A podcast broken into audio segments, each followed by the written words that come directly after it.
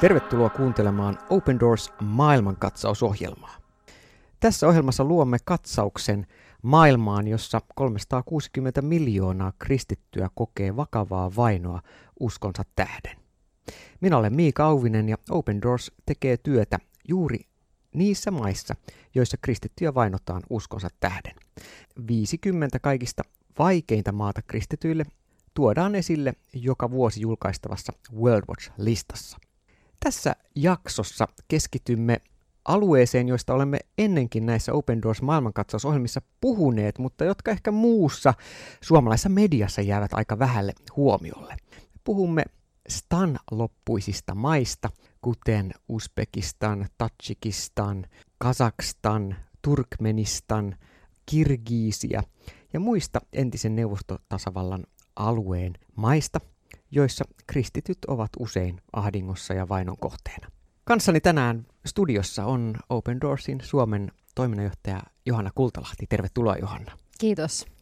Me Open Doorsin kanssa saamme tehdä työtä vainottujen kristittyjen parissa muun muassa Keski-Aasiassa. Avaa vielä hiukan eh, tuota Keski-Aasiaa. Mistä puhutaan?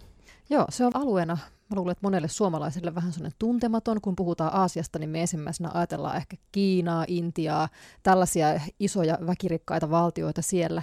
Mutta Keski-Aasia on, on siinä sitten oikeastaan meitä pikkasen lähempänä, ulottuu mm. lännestä Kaspian merelle, idässä Kiinaa, etelässä Afganistania ja pohjoisessa sinne Venäjälle. Toki niitä määritelmiä on useita, on ollut useita ja tänäkin päivänä vähän eri lailla eri valtioita siihen lasketaan, mutta, mutta nämä viisi entistä neuvostotasavaltaa, eli Kazakstan, Kirgisia, Tatsikistan, Turkmenistan ja Uzbekistan, niin ne kyllä sisältyvät niihin määritelmiin lähes aina. Joo, ja historiassa joku saattaa muistaa kuuluisan Silkkitien, eli tämä alue, tällä on historian kulussa ollut valtavan suuri merkitys koko idän ja lännen sivilisaatiolle, ja Tämä on ollut tosiaan kohtauspaikka ihmisille, tavaroille ja ajatuksille Euroopan ja Aasian välillä ja edelleenkin voi sanoa, että geopoliittisesti tärkeää aluetta monessakin suhteessa miettien idän ja lännen tasapainoa. Miten uskonnollisesti, minkälaista aluetta tämä Johanna on? No islam on, on levinnyt hyvin laajalle näillä alueilla keskiajan alussa, eli se on niin kuin, voi sanoa, että sillä on niin kuin pitkät perinteet siellä. Ja tänä päivänä niin se kuuluukin tällaiseen niin kuin kansalliseen identiteettiin hyvin vahvasti, että, että tämän alueen asukkaat ovat nimenomaan islaminuskoisia. Mm.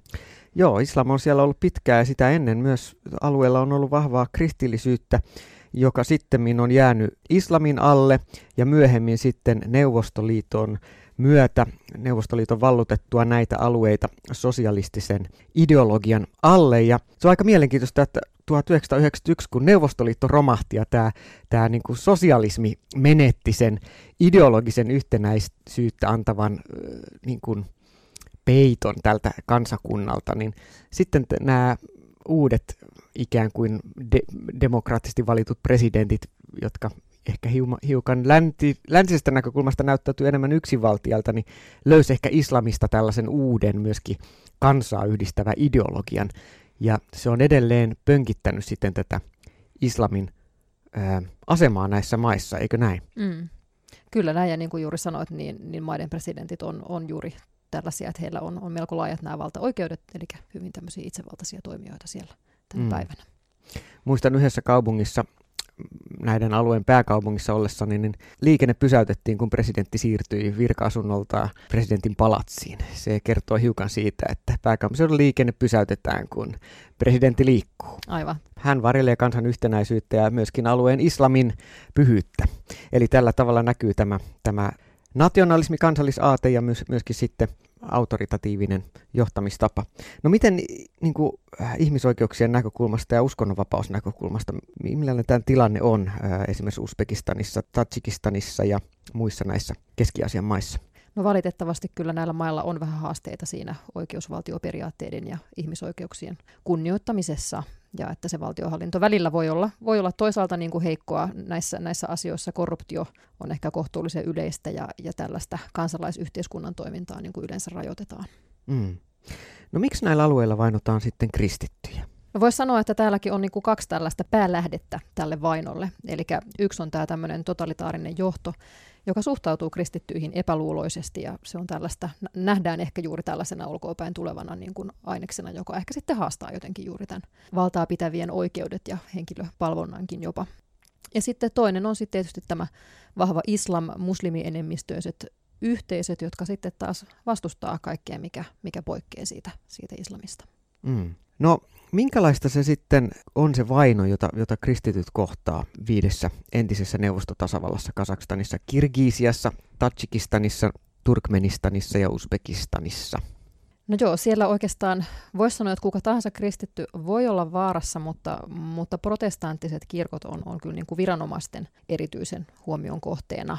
Ja monissa paikoissa kirkkojen seurakuntien onkin haettava tällaista virallista rekisteröintiä, jotta he voi kokoontua. Mutta toisinaan käy niin, että sitä rekisteröitymistä ei aina hyväksytä, se voidaan joskus evätä. Ja myös silti näihin rekisteröityihinkin kirkkoihin saatetaan tehdä ratsioita ja niiden toimintaa on, on lisääntyvästi viime aikoina, viime vuosina rajoitettu. Seurakuntatiloja saatetaan sulkea, takavarikoida ja myös omaisuutta näitä seurakunnilta takavarikoidaan toisinaan. Mä muistan Uzbekistanin valtion osalta oli tilanne, jossa hyvin vahvasti valtio sanoi, että meillä on täysi uskonnonvapaus ja kuka tahansa yhteisö voi hakea mahdollisuutta mm. rekisteröityä uskonnollisesti, uskonnolliseksi yhdistykseksi tai toimijaksi maassa, mutta käytännössä yksikään kristillinen toimija ei ollut saanut toimilupaa sitten vuoden 1991, jolloin valtio irtaantui Neuvostoliitosta. Joo, aivan hyvin kuvaava. Mm. Ja toki sitten tietysti kun mennään näihin yksilöihin, kristityihin, niin moni varsinkin, joka islamista kääntyy, niin kokee sitten sen oman perheen ystävien yhteisön painostusta. Erityisesti niin kuin maaseudulla tätä tapahtuu. Kaupungit voi ehkä hiukan vapaampia olla ilmapiiriltään, mutta toki sielläkin vaikeita tilanteita voi sitten olla.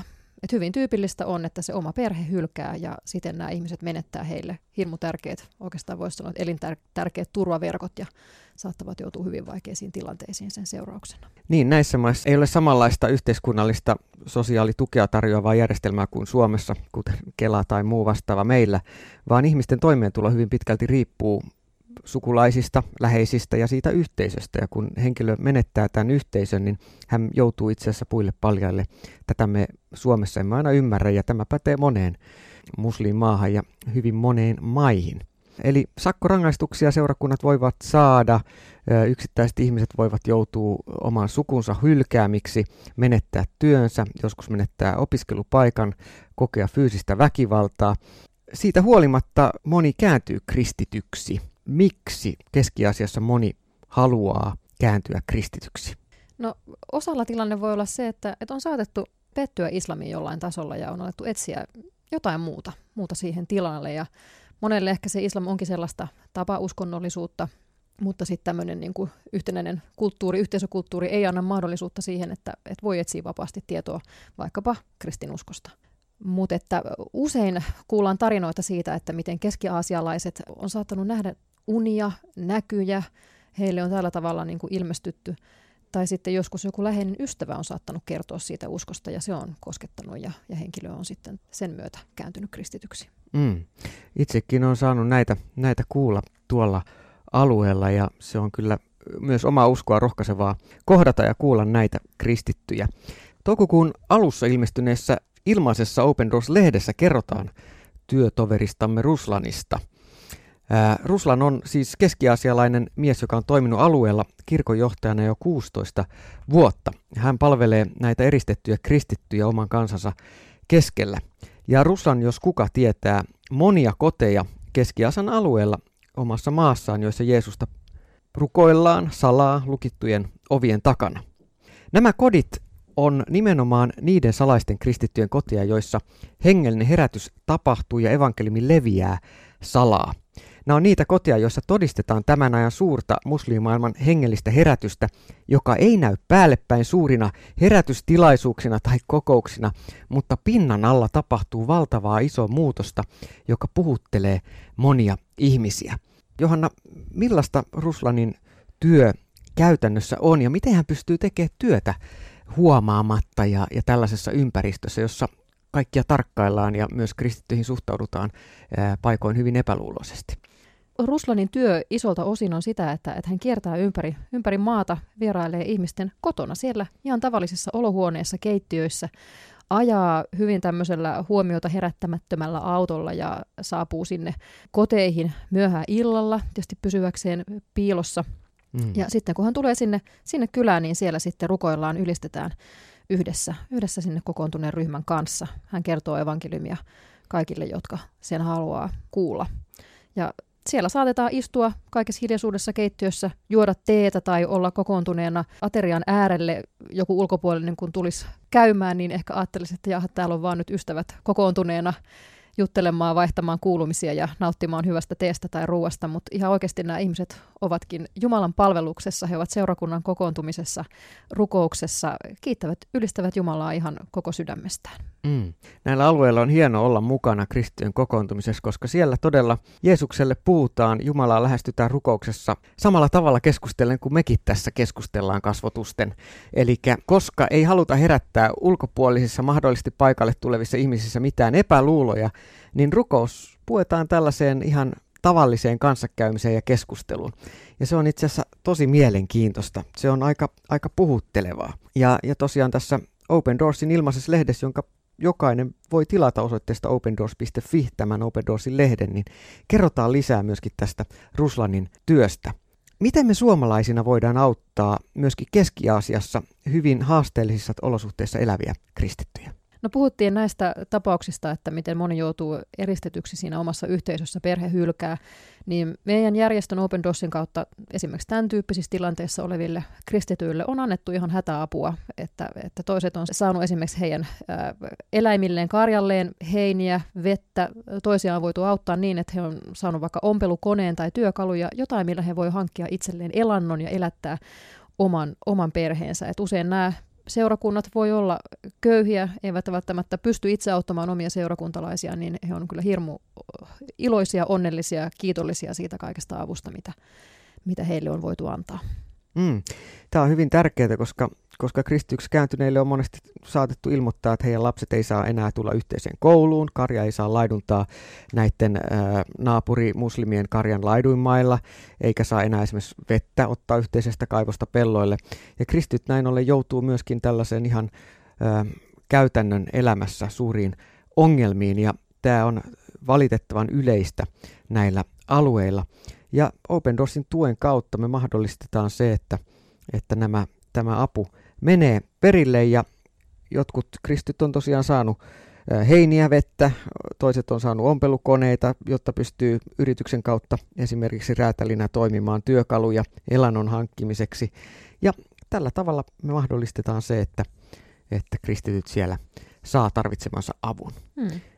Ruslan onkin hienosti sanonut, että, että tällaiset niin tukijat, lahjoittajat, että on heille tämmöisiä Jumalan lähettämiä perheenjäseniä, että he saa sen avun kautta tietää, että, että he ei ole yksin, heitä muistetaan, he tietää, että heidän puolesta rukoillaan ja he saa kokea, että he on osa tämmöistä laajaa kristittyjen perhettä, joka tukee heitä silloin, kun kaikkein vaikein hetki on, on käsillä. Kyllä. Tähän meitä jokaista haastetaan. Kiitos Johanna Kultalahti Suomen Open Doorsista vierailussa tässä ohjelmassa. Kiitos. Minä olen Miika Auvinen ja kuuntelit Open Doors maailman katsausta. Open Doors tekee työtä maailman vainotuimpien kristittyjen parissa jo 70 kohdemaassa mukaan luettuna Keski-Aasian maat. Lisätietoja Open Doorsin työstä löydät osoitteessa opendoors.fi. Kiitoksia ja ensi viikolla uusi Open Doors-katsaus. Kuulemiin!